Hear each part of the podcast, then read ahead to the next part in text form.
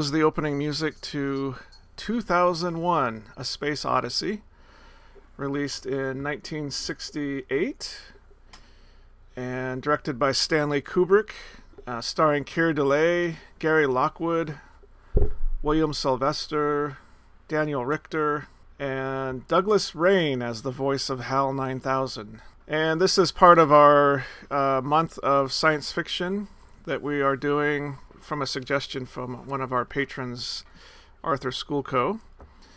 And we have a little introduction for this film that Arthur recorded. Hello, Arthur Skolko here. Happy to be back on Classic Movie Reviews, presenting the 1968 film 2001 A Space Odyssey. This film was directed and produced by Stanley Kubrick. It has a fantastic cast, including Keir Dullea and Gary Lockwood, who, of course, also did the 1966 second pilot for Star Trek, Where No Man Has Gone Before. This film is one of the premier science fiction films talked about by many reviewers of film.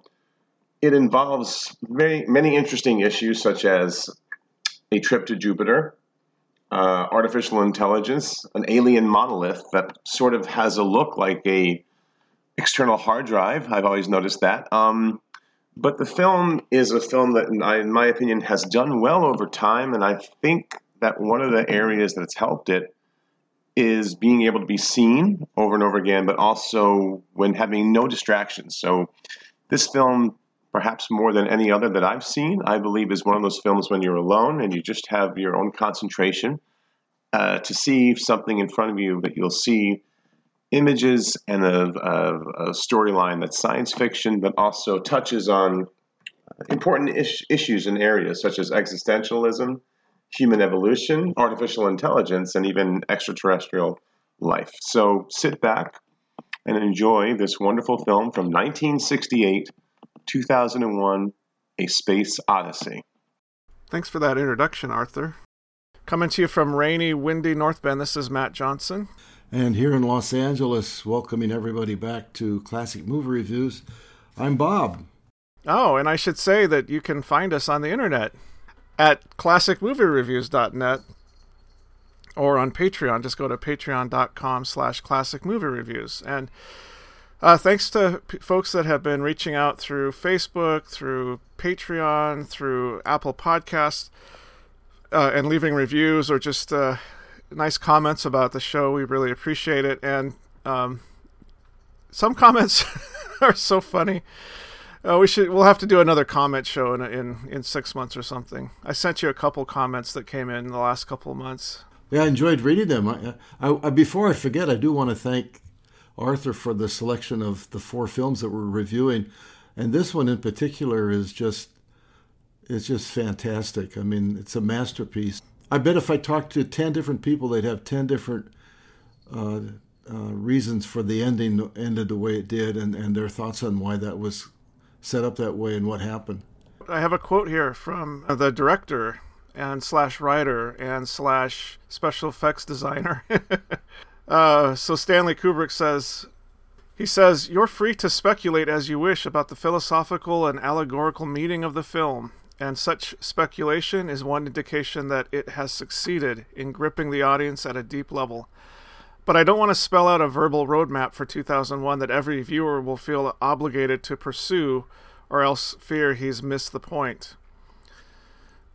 So I, I appreciate that, and I uh, think Arthur C. Arthur C. Clarke was a co-writer on this film, and he subsequently wrote a novel based on the ideas in this book in this movie that kind of explains more about the monoliths and the aliens and the ending because he felt like maybe it was a little bit too obtuse and too open-ended. Yeah, he uh, well he and he and uh, and Stanley Kubrick uh, they, they they worked on uh, both the film and the book, and uh, Arthur C. Clarke said that Kubrick was the it was it was Kubrick and Clarke on the film, and Clarke and Kubrick on the on the book. They were both right, involved, yeah. and so I got so interested in it. I looked it up yesterday, and I, I'm going to get a copy of the book uh, so I can read about it because the ending, I guess, in the book is much more detailed. But I like the way Kubrick said you should treat this as a as a visual, virtual, visceral experience like a painting or music. So I like that. I did want to mention one other cast member who played a part in the film. Vivian Kubrick is the three-year-old daughter on the on the video conference. Oh, is that really yeah, his daughter? That's his daughter, and her name in the movie is, and I quote, Squirt. Remember, he says, "Hey, Squirt." her birthday was the next day. Yeah, that's his daughter. Yeah, um, that's funny.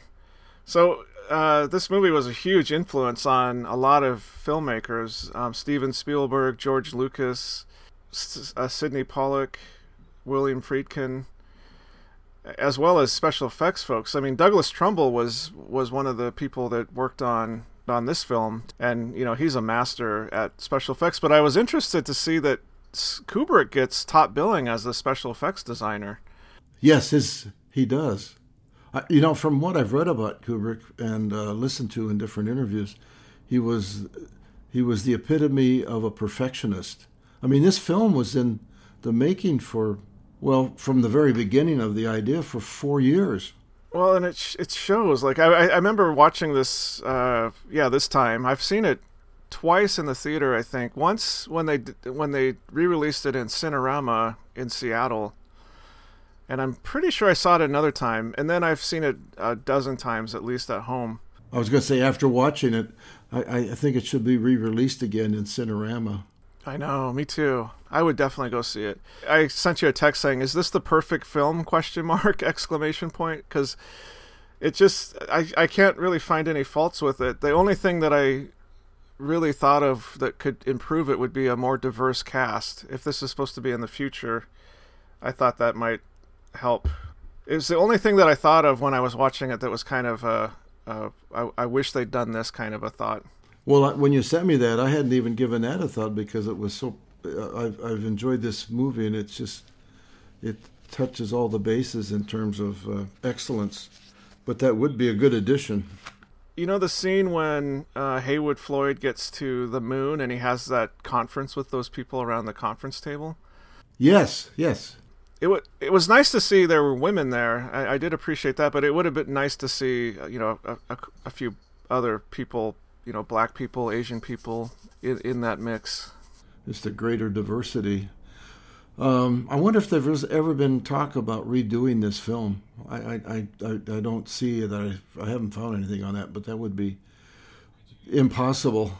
How could you even consider that? Yeah, I don't even. I, I mean, so I watched it in Ultra HD 4K on a big TV, and I could not see any anything in the special effects that would make me think that I wasn't watching something that was really happening. You know, it was so incredibly well done. Was the family able to watch some of it with you? Haley and Noah started watching it with me, and, and then I think we're gonna finish it over the weekend because they, they got sucked in, but they they were getting tired. It's, it's a two and a half hour movie. so. It is.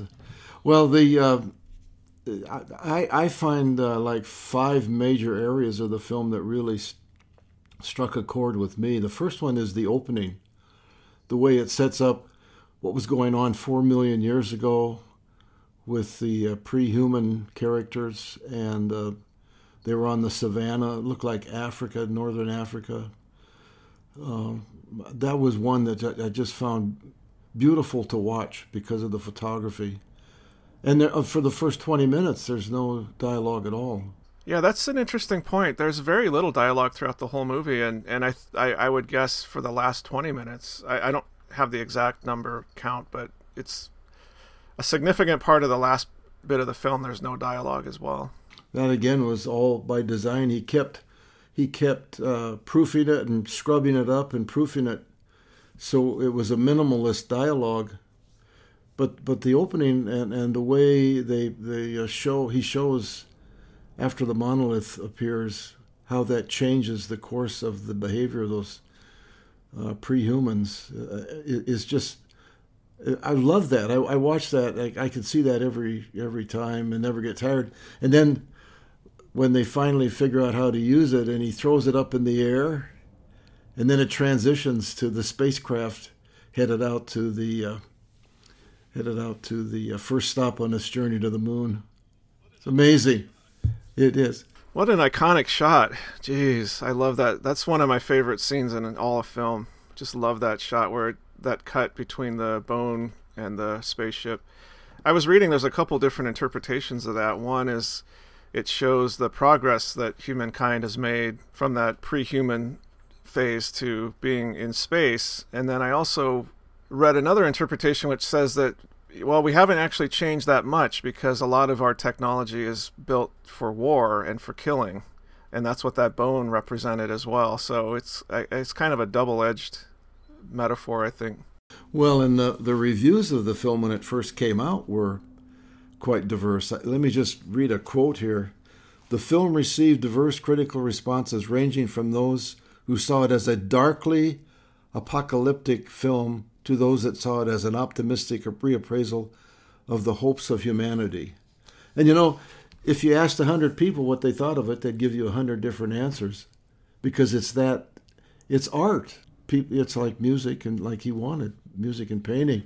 I read that too, and I'd never really done that a ton of research on the film before the you know getting ready for this show, and and probably still going to get some things wrong here and and there's no way we're going to be able to cover everything in a podcast episode but I'd never picked up on that darkly apocalyptic feeling from the film. I always felt hopeful at the end when I watched it. So have I. Yeah. The only thing I could draw from uh, an area that would seem dark to me is when they find the monolith on the moon and the way that's approached by those six people in their suits and the music and all. It it, it looks ominous the way it's set into that earth or my earth yeah, into the rock and gravel of the moon. Yeah that's true. You don't really actually know the intention of the star child at the end of the film but it's it's hard for me to imagine that you would look at that and think think something evil is going to happen. I don't know it's just so it's just so magical the way that that that that that the film ends to me. Don't you think too that whatever you bring to that film yourself is how you're going to be influenced by it. It's the same with music or art. I mean, if you have sort of a dark view of the world and you watch that, you could put it into that frame of reference, I suppose. I think that's actually that's a really really excellent point, uh, and I, I believe that that's what Kubrick and and Clarke were trying to do, especially Kubrick with the film more than the book. Oh yeah, definitely. It gives so much leeway in the interpretation and you could be sitting next to somebody watching the exact same thing experiencing the the sights and the sounds and and leave the theater uh, with really different takes on it and really different sort of uh, emotional states and states of mind the movie progresses from that opening 20 25 minutes to where uh, Dr. Floyd is uh, first on the on the Pan American ship to the uh, space station. And uh, my thought was that was perfectly done for 52 years ago. You see the pen floating in the air and his arm is floating. But then I wondered to myself, this guy must have a lot of clout. He's on that ship all by himself. He's a heavy hitter. Oh yeah, this guy is like the top of the top of the of the scientific community or political community and and not only that, there's just not there's only him on the ship to the moon. I know. Too, after he's at the spaceship. And it, to me, it, it, looked as though they uh, were on something that was similar to those supersonic aircraft that were made that are no longer in service. It had that look inside the cabin. What still boggles my mind, I'm not going to keep harping on this, but the special effects, like, it's all wire work. It is, and and and and it's all in camera effects. It's all eh, they did have a really early version of a motorized rig where they could they could push the camera along tracks and it was tied to a motor and they could duplicate the same motion over and over again. But there's absolutely zero computer graphics involved in the in, in those big special effects shots. Crazy. He approaches the uh, the space station in that ship. And I love the touch, the detail touch of part of the space station was under construction. You could see one, yeah. one half of it was complete and the other half they were building. And then he encounters those now, Russians. Well, hang on just oh, yes. one, one second there. In that scene when the ship is coming up to the space station and it has to lock in rotation with the space station. Yep. And they the thing that I loved about the film is it just took its time. It, it they actually showed like this whole process of the ship docking, no dialogue, amazing music.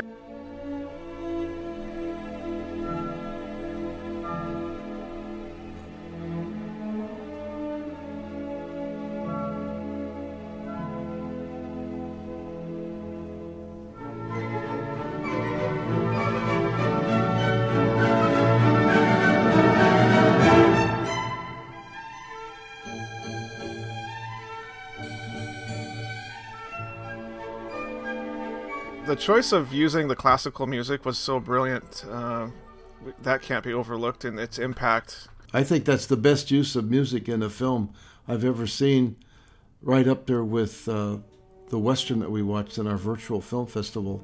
Once Upon a Time in the yeah, West. That music is right. They're together.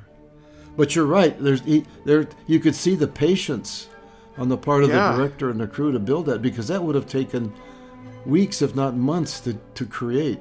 And and then that scene was so reminiscent of a scene in in later Star Wars movie where the uh, Millennium Falcon is being brought into the Death Star hangar using the tractor beam. Yep. And I thought, wow, that's that's almost a shot for shot match there. It's cool. So they are on the space station, it, and he's in a Hilton hotel, which I thought was a nice touch. They used actual commercial names, which made it even more realistic and the chairs and the and the decor were very Spartan.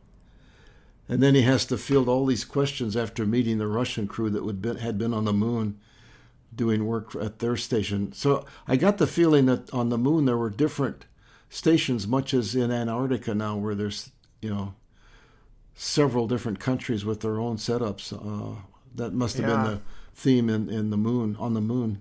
Yeah, and he and he can't answer any questions, and he has to play it off like he doesn't really know. Elena, how nice to see you again. Heywood, what a wonderful surprise to meet you here. Uh, you're looking wonderful. Thank you. You're looking well, too. This is my good friend, Dr. Heywood Floyd. I'd like you to meet Dr. Kalinin. Uh, how do you do? Dr. Sretnever. How do you do? How do you do? And this is Dr. Andrei Smyslov. Oh, how do you do? I've heard a lot about you. Uh, would you sit down? Yes, uh, well... We... Oh, no, no, please. Oh, thank you. Would, uh, would you like a drink, Doctor? Oh, no, thank you. As a matter of fact, I haven't had breakfast yet. And someone's meeting me in the restaurant. No, if you don't mind, I'll just sit with you a few minutes, and then I must be off. Are you quite sure? Uh, quite sure, thank you. Well, how is Gregor? Oh, he's fine. He's been doing some underwater research in the Baltic, so uh, I'm afraid we don't get a chance to see very much of each other these days. well, when you do see him, be sure to give him my regards. Huh? Yes, of course. Well, where you all off to? Up or down? Oh, we're going home. We've uh, just spent three months calibrating the new antenna at Chilenka. What about you? I'm just on my way up to Clavius. Oh, are you? Mm-hmm. Oh, well, uh, Dr. Floyd, I hope you don't think I'm being too inquisitive, but perhaps you can clear up the great big mystery about what has been going on up there. I'm afraid I don't know what you mean. Well, it's just that for the past uh, two weeks, some extremely odd things have been happening at Clavius. Oh, really? Yes, oh, yes, yes. Well, for one thing, whenever you phone the base, all you can get is a recording which repeats that the phone lines are temporarily out of order. Well, uh, probably having some trouble with their equipment or something like that. Yes, yes. Yes, that's what we thought was the explanation at first, but it's been going on now for the past ten days. You mean you haven't been able to contact anyone for the past ten days? That's right. Oh, I see. Well, there's another thing, Heywood. Two days ago, one of our rocket buses was denied permission for emergency landing at Clavius. Well, that does sound odd. Yes, yes. yes. I'm afraid there's going to be a bit of a row about it. Denying the men permission to land is a direct violation of the IAS convention. Yes, of course, of course. Will the crew get back all right? Yes, yes. Fortunately, they did. Yes. Oh, I'm glad about that. Dr. Floyd, at the risk of pressing you on a point you seem reticent to discuss, may I ask you a straightforward question? Well, certainly. Qu- quite frankly, we have had some very reliable intelligence reports that quite a serious epidemic has broken out at Clavius. Something apparently of an unknown origin. This Is this in fact what has happened? Um, sorry, Dr. Smyslov, but uh, I'm really not at liberty to discuss this. I understand. But this epidemic could quite easily spread to our base. Uh, we should be given all the facts, Dr. Floyd. Yes, I, I know. As I said, I'm not at liberty to discuss it. There's this one moment where the Russian scientist directly asks him, "Is there an outbreak on the base, like a a plague outbreak?" And Heywood just stares at him, like it, it, it goes on for an uncomfortable amount of time. It does. and then he just says, I, "As I said, I can't make any comments about that." And it was it was so the power, you know, you could just feel like he's yeah, nobody's going to be able to push this guy around. Well, and he and he had a look just for an instant that basically said it all. Like you know, that's enough. Yeah, that's enough. Yeah. And then he went on to have another meeting. Then they were on there. He was on the second leg of his journey, which was from the space station to the moon. And again, he's on that ship by its by himself. There's the yeah. the pilot, the co-pilot, a couple of flight attendants, and Doctor uh, Floyd. This guy, he could call up anything. So the thing I noticed this time was the way that the captain, the pilots were dressed. They were dressed like old time steamer ship captains. Yes. Did you notice? That? I did. That? The captain's hat. No, yes. Yeah, and I thought, well, this is sort of like it's like when commercial travel across the Atlantic Ocean was going on in these big steamer ships, and it was it was very sort of swank and posh. That's kind of how it felt on this uh, spaceship. He was the Mister Vanderbilt of this film. so he and then the, the the scenes that depicting his the the ships landing on the moon again. It's all done.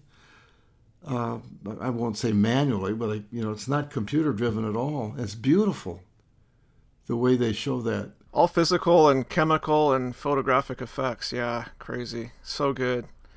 I I wasn't sure of the way that. The so one thing I thought is they have that dome when the ship's coming down and the dome sort of comes apart and then the, it looks like that's where the ship's going to land. And that seemed very elaborate, very very elaborate. Why not just have a landing bay out on the surface of the moon and then they could like pull the ship into a hangar or something. But they had this amazing huge dome that came apart and and then you have this shot from inside the dome and it's just this sort of geometric shape that's opening up and you see the ship coming down and the stars behind it it's just again, it's like magical. The the way they did that was spectacular. It's a really clear statement about the obsession for perfection that Kubrick demanded. That's why he wanted control of everything. Probably the studio yeah. would have said, "Well, just do you know, just do a simple landing." Yeah. He said, "Get out! I'm going to do this." As I'm even as I'm talking about, it, I'm thinking, well, that maybe that says something about the society that they're in. I mean, the amount of money and resources to be able to to build something like that, right? Like that that alone tells you kind of what you need to know about where we are as a as a human race. So then he he does his uh, he does his talk to the uh, assembled dozen or so people on the moon, and he makes it very clear that they better keep their mouths shut. Distinguished friend and colleague from the National Council of Astronautics, Dr. Heywood Floyd. Now, Dr. Floyd has come up specially to Clavius to be with us today. And before the briefing, I know he would like to have a few words with you. Uh, Dr. Floyd?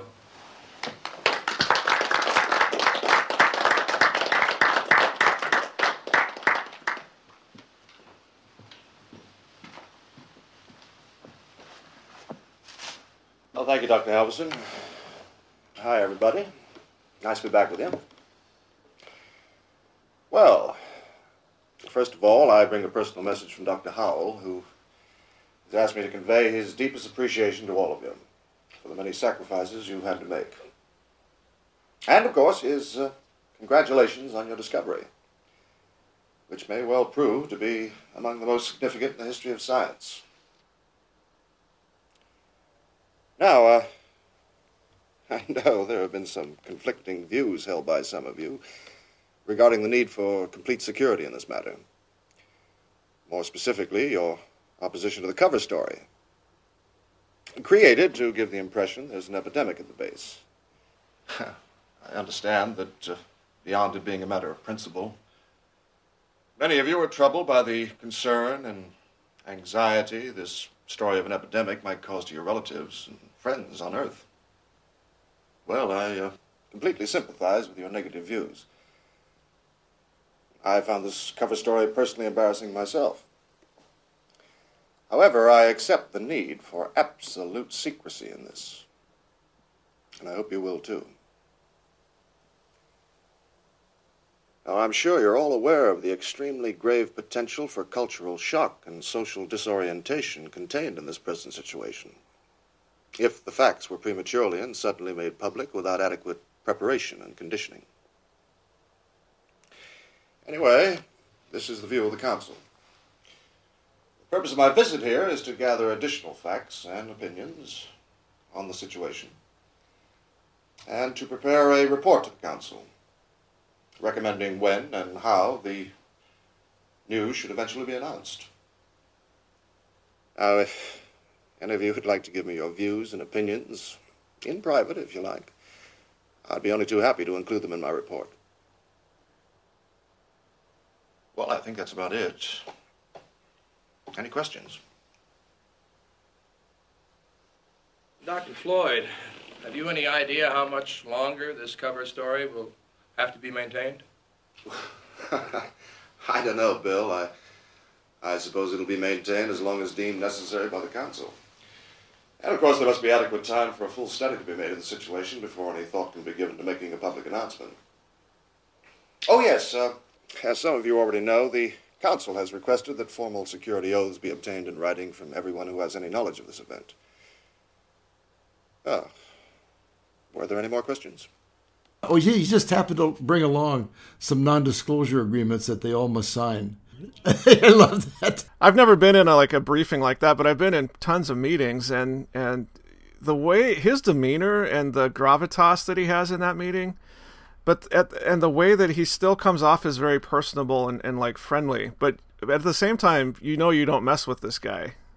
Anybody that can command a ship to himself and it's just a it's just a tiny little detail here but if if you watch when he gets up he's introduced and then he gets up and walks around the left side of the table he puts his hand on the shoulder of the guy yes that's sitting at the end like hey but you know like it's just this friendly little gesture but it's it's a little touch like that as a director and a writer that i appreciate from kubrick not only was was that one that i picked up on but the guy whose shoulder he, he touched was in a military uniform yeah. So so he, he's he's exhibiting the power that he has, Dr. Floyd, just by that one touch.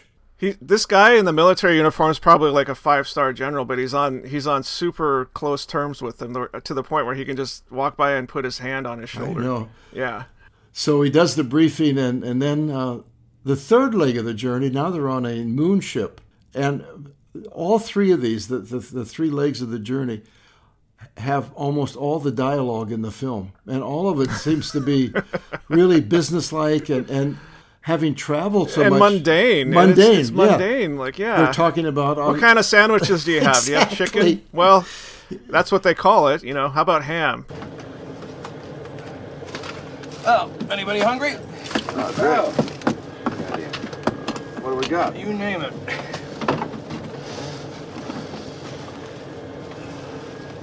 What's that, chicken? Something like that. Tastes the same anyway. Got any ham? Ham, ham, ham, ham. Oh, yeah, that's good. Uh, they look pretty good. Well, they're getting better at it all the time. you know, that was an excellent speech you gave us, Heywood. It certainly was. I'm sure it beefed up morale a hell of a lot. Thanks, Ralph. Oh, by the way, I wanted to say to both of you, I think you've done a wonderful job.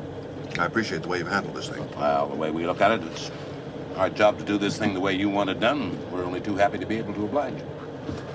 It's so mundane. And the third guy that's getting the food says, "Well, we're getting better at it in the food department." And um, would you like some coffee? Oh, and then the two of those, there were three on there, Dr. Floyd and the other two, and the other two are very very uh, gracious to how wonderful he was in his talk and and the wor- and the words that he gave. Oh yeah, they're they're doing some serious butt yeah. kissing in that scene. but it, but it's all done like having traveled and, and, worked so many years. that that was very realistic to me. There wasn't anything about it that I haven't seen or felt. No, the whole the whole journey felt like a business trip that you take from Seattle to New York. Yeah, with two stops, one in Kansas City and one in Indiana. You know? So if they, then and then it the mood of the film changes once they get on the on the moon and to the site of the bigger monolith, and the music changes. Well, this is where it gets a little bit darkly apocalyptic. I think, like you said.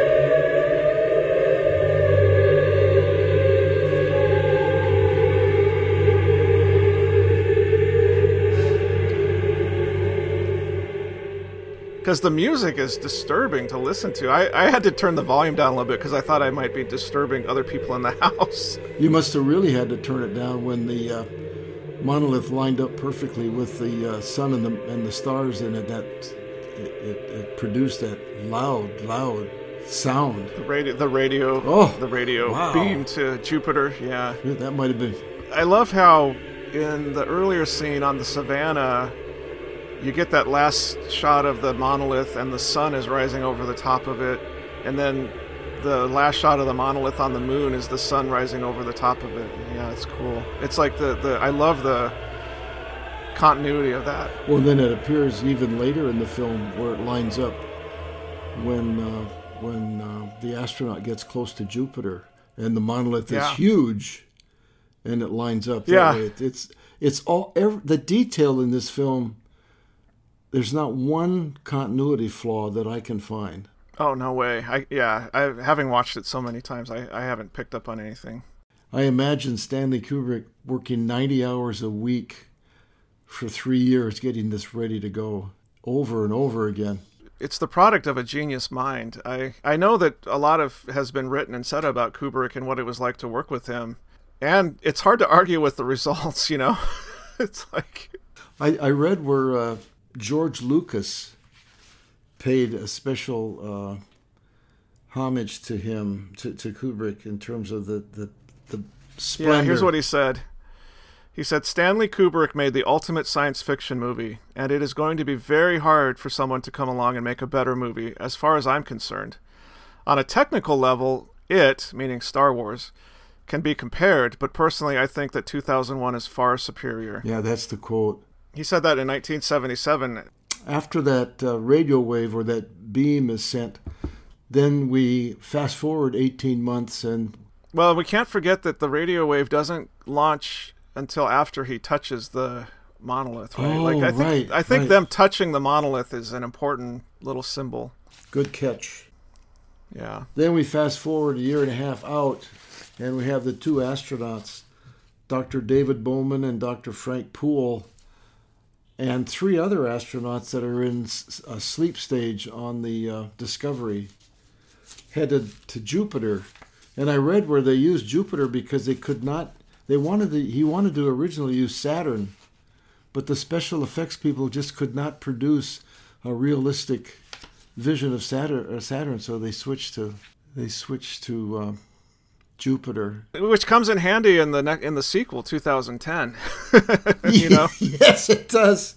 And when I compare now in my head, I'm comparing 2001 and 2010, and 2010 is an excellent film, but it, it kind of lays it out more for the audience. It's a great movie, but it's nowhere near 2001. It does exactly what Kubrick did not want to do. It makes it more of a story that you can really follow and less of a visceral painting music experience with Kubrick. Well, even even to the point of at the end of 2010, where they the aliens or whatever they are, these beings send a message to Earth about what happened out at Jupiter, and yeah, that that really kind of detracts from the mystery of what's set up in 2001 for me. They uh, are on their way to uh, Jupiter, and the sense of time in this gets kind of uh, irrelevant in terms of how long it would take to be there and all, and to, to get there and all. But then uh, Hal uh, Hal says that there's a problem with the antenna. Sorry about this. I know it's a bit silly. Just a moment. Just a moment. I've just picked up a fault in the AE35 unit. It's going to go 100% failure within 72 hours. It's still within operational limits right now. Yes, and it will stay that way until it fails. Would you say we have a reliable 72 hours to failure? Yes, that's a completely reliable figure. Well, then I suppose we'll have to bring it in, but first I'd like to go over this with Frank and get on to mission control. Let me have the hard copy on it, please. Yeah, so Hal is the uh, artificial intelligent computer system on the ship. Hal, to me, is sort of the ideal, well, except for the fact that he goes crazy. But it's kind of the ideal of the general purpose artificial intelligence that people talk about, where you can just carry on conversations with it and it and it and it can ask you questions and it seems to really understand and empathize with you. it reminds you. me a little bit of what goes on now with many of the devices that are out there on the market where you can interact with a computer generated voice yeah except in the movie they really give hal a, a personality you know Oh yeah, definitely, and a lot of control over things, as we find out. Yeah, Hal controls pretty much everything on the ship, which is a problem. I thought it was, I thought it was kind of interesting the uh, humans feel that Hal has made a mistake in terms of the antenna malfunction, and Hal attributes it to human error. X ray Delta 1, this is Mission Control. Roger, your 1930. We concur with your plan to replace number one unit to check fault prediction. We should advise you, however, that our preliminary findings indicate that your onboard 9000 computer is in error predicting the fault. I say again, in error predicting the fault. I know this sounds rather incredible, but this conclusion is based on results from our twin uh, 9000 computer. We are skeptical ourselves, and we are running cross checking routines to determine reliability of this conclusion. Sorry about this little snag, fellows, and we'll get this info to you just as soon as we work it out. X ray Delta 1, this is Mission Control. 2049er, transmission concluded.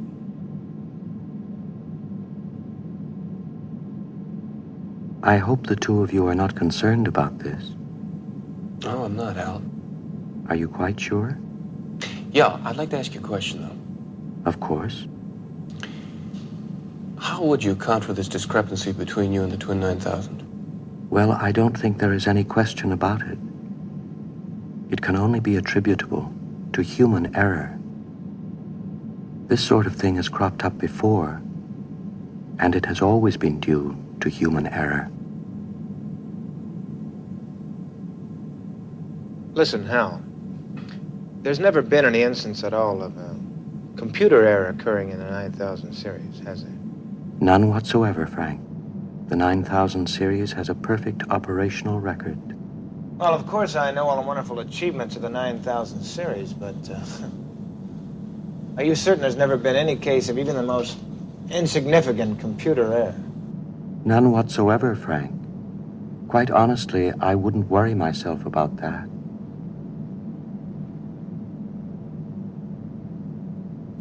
Well, I'm sure you're right, Hal. Um, fine. Thanks very much. Oh, Frank, I'm having a bit of trouble with my transmitter and C-pod. I wonder if you'd come down and take a look at it with me. Sure. See you later, Hal. Yeah, he he says the only possibility could be human error because the computers have never made an error. the voice of Hal was great too. Douglas Rain did a great did. job with He that. really did. As did the uh, lead person with the humanoid uh, animal uh, animals at the beginning. I, Oh, I right. Um, Daniel Richter playing Moonwatcher. Yeah, Daniel Richter. And we should we should also mention Gary Lockwood, who is playing Dr. Frank Poole. We meet him on the way out to Jupiter, as well as uh, Dave Bowman, who is played by Keir Dullea. Those are the. I mean, basically, there's only three characters in this sec- segment of the movie. Those three: Bowman, Poole, and Hal. And I think Kubrick, by design, wanted to cast actors that were not well known so they would become a part of the story but not be the story.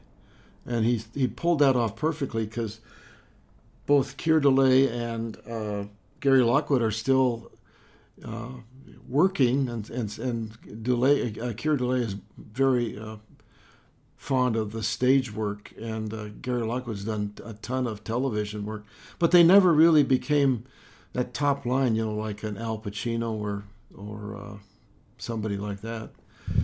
And and and then I think that makes the story even better because they just kind of blend into the to the events. And I gotta I gotta give serious props to Keir Dullea and his uh, Oh! nonverbal acting. Yes, I mean, in that scene when so in this in the scene when he's got to he's gone out to rescue. So we kind of skipped over what happened there with Hal, but Hal went crazy and tried to kill both Poole and Bowman. And Bowman goes out in one of the little ships to rescue Poole's body, and he's coming back, and then Hal won't let him into the ship, and this is where we get the iconic line. Open the pod bay doors, please, Hal.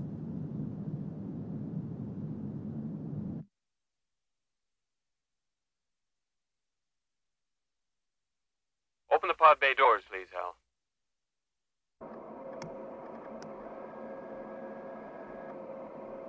Hello, Hal, do you read me? Hello, Hal, do you read me? Do you read me, Hal? Do you read me, Hal? Hello, Hal, do you read me? Hello, Hal, do you read me? Do you read me, Hal? Affirmative, Dave. I read you. Open the pod bay doors, Hal. I'm sorry, Dave. I'm afraid I can't do that. What's the problem? I think you know what the problem is just as well as I do. What are you talking about, Hal?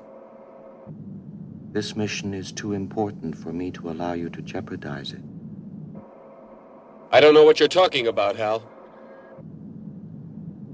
I know that you and Frank were planning to disconnect me. And I'm afraid that's something I cannot allow to happen.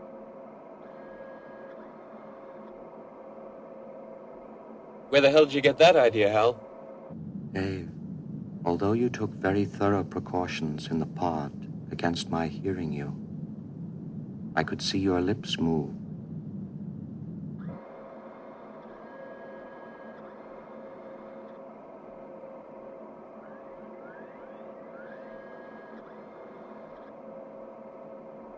Right, Hal.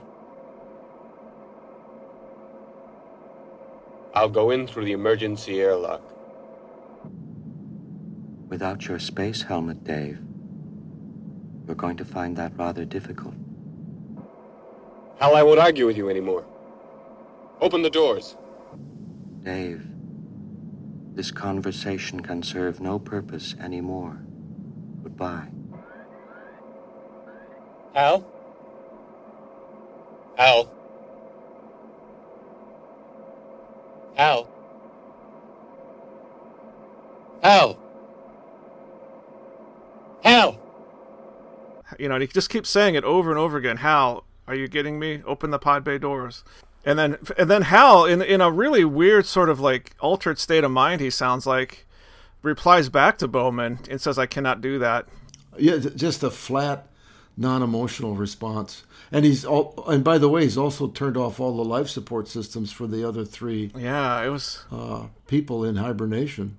right. So Bowman's the only one left, and he's and he's got to try to get back in the ship, which is being controlled by a crazed artificial intelligence.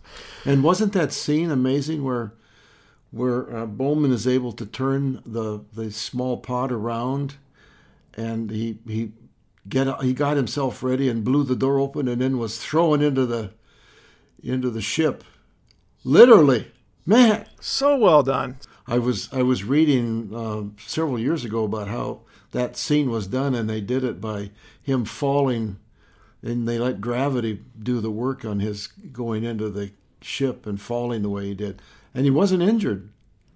Thank gosh. I, I, he wasn't injured, but I think the stunt stunt person was uh, nearly killed at one point during the making of this Oh. film. One of the stunt people. So Um, but anyway, what I was saying was that the look on his face and the intensity of him getting ready to blow the that back hatch and go into the ship was so intense, and there was no words really other than this dialogue back and forth with Hal. But then Hal just is non-responsive, so then it's just him looking almost directly into the camera, and it's so great. It's just a great. we moment. should have mentioned also, I suppose, that Hal figured out what the Poole and Bowman were up to because they were talking in one of the pods, but they forgot that Hal could read their lips. I don't think they knew that Hal could read lips. Oh, that was okay. like news to them. I think. Hal picked up on what was going on. But anyway, uh, Bowman gets into the ship and he goes, I mean, he's on a mission and he goes into the computerized center of the ship and starts to take apart Hal. That whole sequence, which takes several minutes, is is beautiful. and sad. Like I, I find it to be very Yeah. sad, and and the way that he Hal says, I can feel my mind slipping away. Stop, Dave. Will you stop, Dave?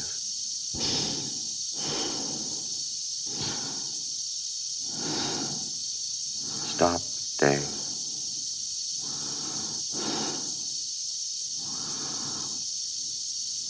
I'm afraid.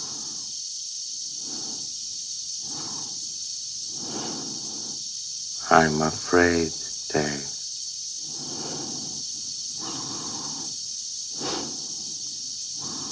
Dave. My mind is going.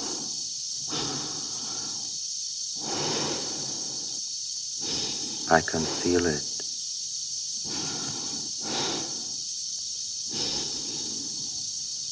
I can feel it. My mind is going.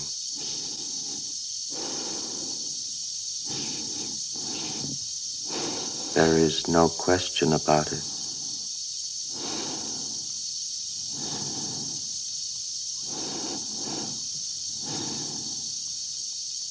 I can feel it.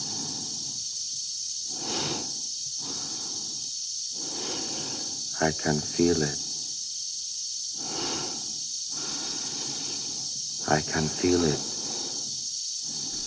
I I just, gosh, that was.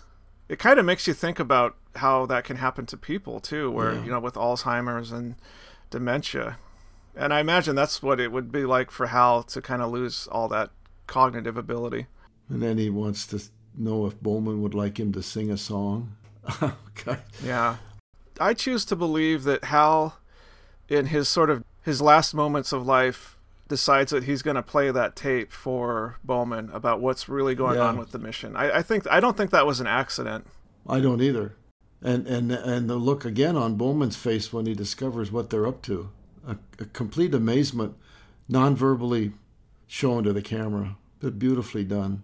So in the movie, we never really know why Hal went crazy, um, but in the book, it does explain why that happened. And they do explain it in 2010. Yeah, they and they yeah they actually elaborate on elaborate it more in the the sequel, but I I, I think it works again on so many other levels if you just kind of don't know. Like, was it just bad programming? Was it was it uh, you know this mission that they were on? You just kind of are left to wonder. It it feeds right back into the director's goal, which was to make this a visceral, each person's experience being whatever they bring to that. I really, I think he, I just he carried that through the whole theme uh, as a theme throughout the whole movie.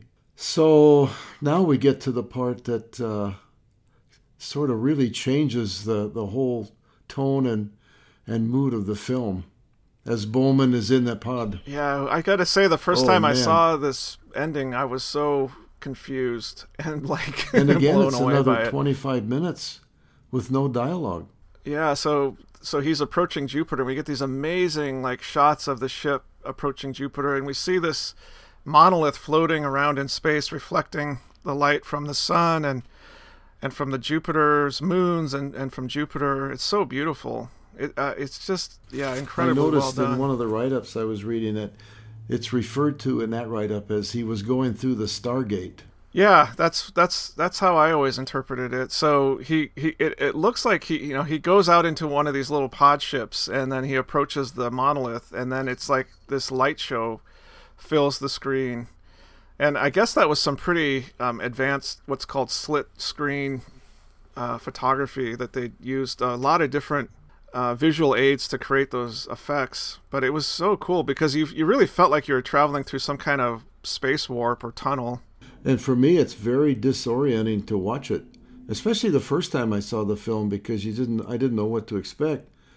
And how many times have we seen variations of this whole act or or sequence in other films? A lot of times, a lot of times. Yeah, like pale pale imitations of this, I think. you know, it's like but you you can kind of get a sense of of how this could influence George Lucas and his like light speed scene in, in Star Wars where all the where Mm-hmm. it just like the light just kind of like blurs and then it's like this the tunnel same that they're effect going with through. Star Trek movies. Um, when they go. Oh, to- well, yeah. I think we talked about this a little bit last time, but this movie had a big effect on the first Star Trek yes, film. major. And this this sequence goes on. I, I would guess 15 minutes.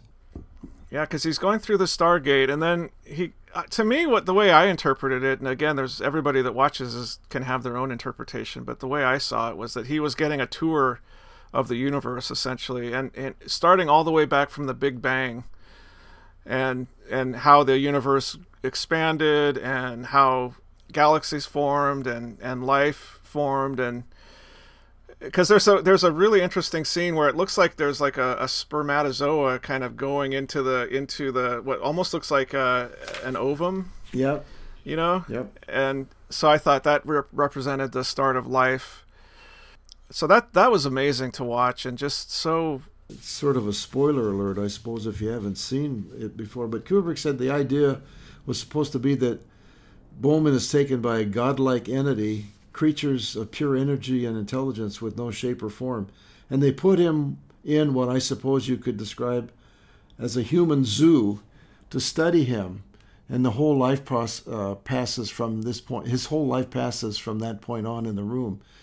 And he has no sense of time which makes sense to me because he ages. He is transformed from this into some kind of super being and sent back to Earth, transformed and made some kind of Superman. We have only to guess what happens when he gets back. It's the pattern of the, of the great deal of it is the pattern and a great deal of mythology, and that is what we were trying to suggest in the film. You draw your conclusions from that. Yeah, I, I think it's important that, yeah, that he has no sense of time because I think he's existing in multiple planes at once in that room. Uh, he sees himself both as a younger person and as a older person and as a person that's on his deathbed, and I think all those things are sort of happening in sort of at the same time in his Yeah, in it his might frame of taken- reference. It's, yeah. it's almost like Einsteinian sort of like physics and relativity going on in that in that room. It's strange, higher dimensions and yeah. We see 40 or 50 years of his life in just a few minutes of time. And I was struck by the beauty of the special effects on Bowman's face as he finishes his Stargate trip and he enters that neoclassical room. He's still in the spacecraft or spacesuit, and his face has aged considerably. And he's he has a look on his face again like utter uh, amazement and confusion over what's going on. And I think some horror too, because I think that's so much information for him to absorb. And I, I, I always interpreted that to mean that he, that not that much time from like his body clock had passed, but his, but his body had aged from just everything that he had I witnessed, know. you know? And the ending, wow. I don't know what to say about that. It, uh, I leave it to each viewer, as Kubrick said. It It's a mind trip. It is. It is. so trippy. Uh, before doing a rating on, it, I did want to mention three other films of Stanley Kubrick that, if you if the listener hasn't seen them yet, they they would have a treat for themselves if they watched them. One is The Killing from 1956, which is an early film from from uh, Mr. Kubrick, maybe the first one he did, but uh, really really good black and white uh, heist movie. And then uh, a year or so later, he did Paths of Glory, which is about World War One, and Kirk Douglas is in it. Wonderful film. And then, of course, Doctor Strangelove from 1964. What can be said about that? Wow. So those are three really excellent films. We'll have to add that to our review. But anyway, he the, the guy was he only did about a dozen films, maybe 14 or so. But each one of them is uh, unique in and of itself and, and uh, excellent. I, I especially uh, appreciate the cinematography in Barry Lyndon. That movie is so incredibly beautiful that he made 2001 and then A Clockwork Orange and then Barry Lyndon, which is uh, kind of a, a period piece, 18th century England. But it's it's something to behold on the screen. It's really It beautifully done. We should mention that this film, 2001: A Space Odyssey, was a huge success at the box office. Did did huge amounts in in 1968 dollars. It grossed uh, over 150 million dollars. So, I give this film uh, a, a 10 without any uh, thought at all. It's, it's just an excellent film. I I think this movie is just off the charts good. Like it doesn't even fit within our zero or one to ten rating scale. It's kind of like Arthur had said when he came on the first time. I give it a fifteen. yeah, 15. I do want to thank Arthur again for this film because uh, his suggestion, recommendation to do it was outstanding. So, what was your rating? I think right. yeah, a ten. I'll stay. I'll stay within our, our rating scale. But yeah, it's it's uh, amazing. And we have another uh, selection from Arthur coming up in our next podcast. I believe it's Rod Taylor and uh, the Time Machine from, I, Uh, think from another classic. 1960. I want to say I may be wrong on the on the year, but I don't have that in front of me right now. But I think this uh, movie, The Time Machine, also has some great special effects for its time and some great use of stop motion photography and uh, some really elaborate sets. You know, when they're in the so. future. I um, see you have a visitor that's returned to our review. Yeah. Oh, Oh. she needs some. Is that the littlest one? Can you hear her purring? Oh boy, they're so curious. So anyway, I think that wraps up 2001, A Space Odyssey. Yeah. Well, that was our review of that. That was us talking about 2001 for an hour, just gushing about how much we liked it. I don't know if you'd call it a review or not. And coming to you from rainy North Bend, this is Matt. And here in Los Angeles, where it's a nice sunny day, Bob. Well, I wishing everybody happy movie watching.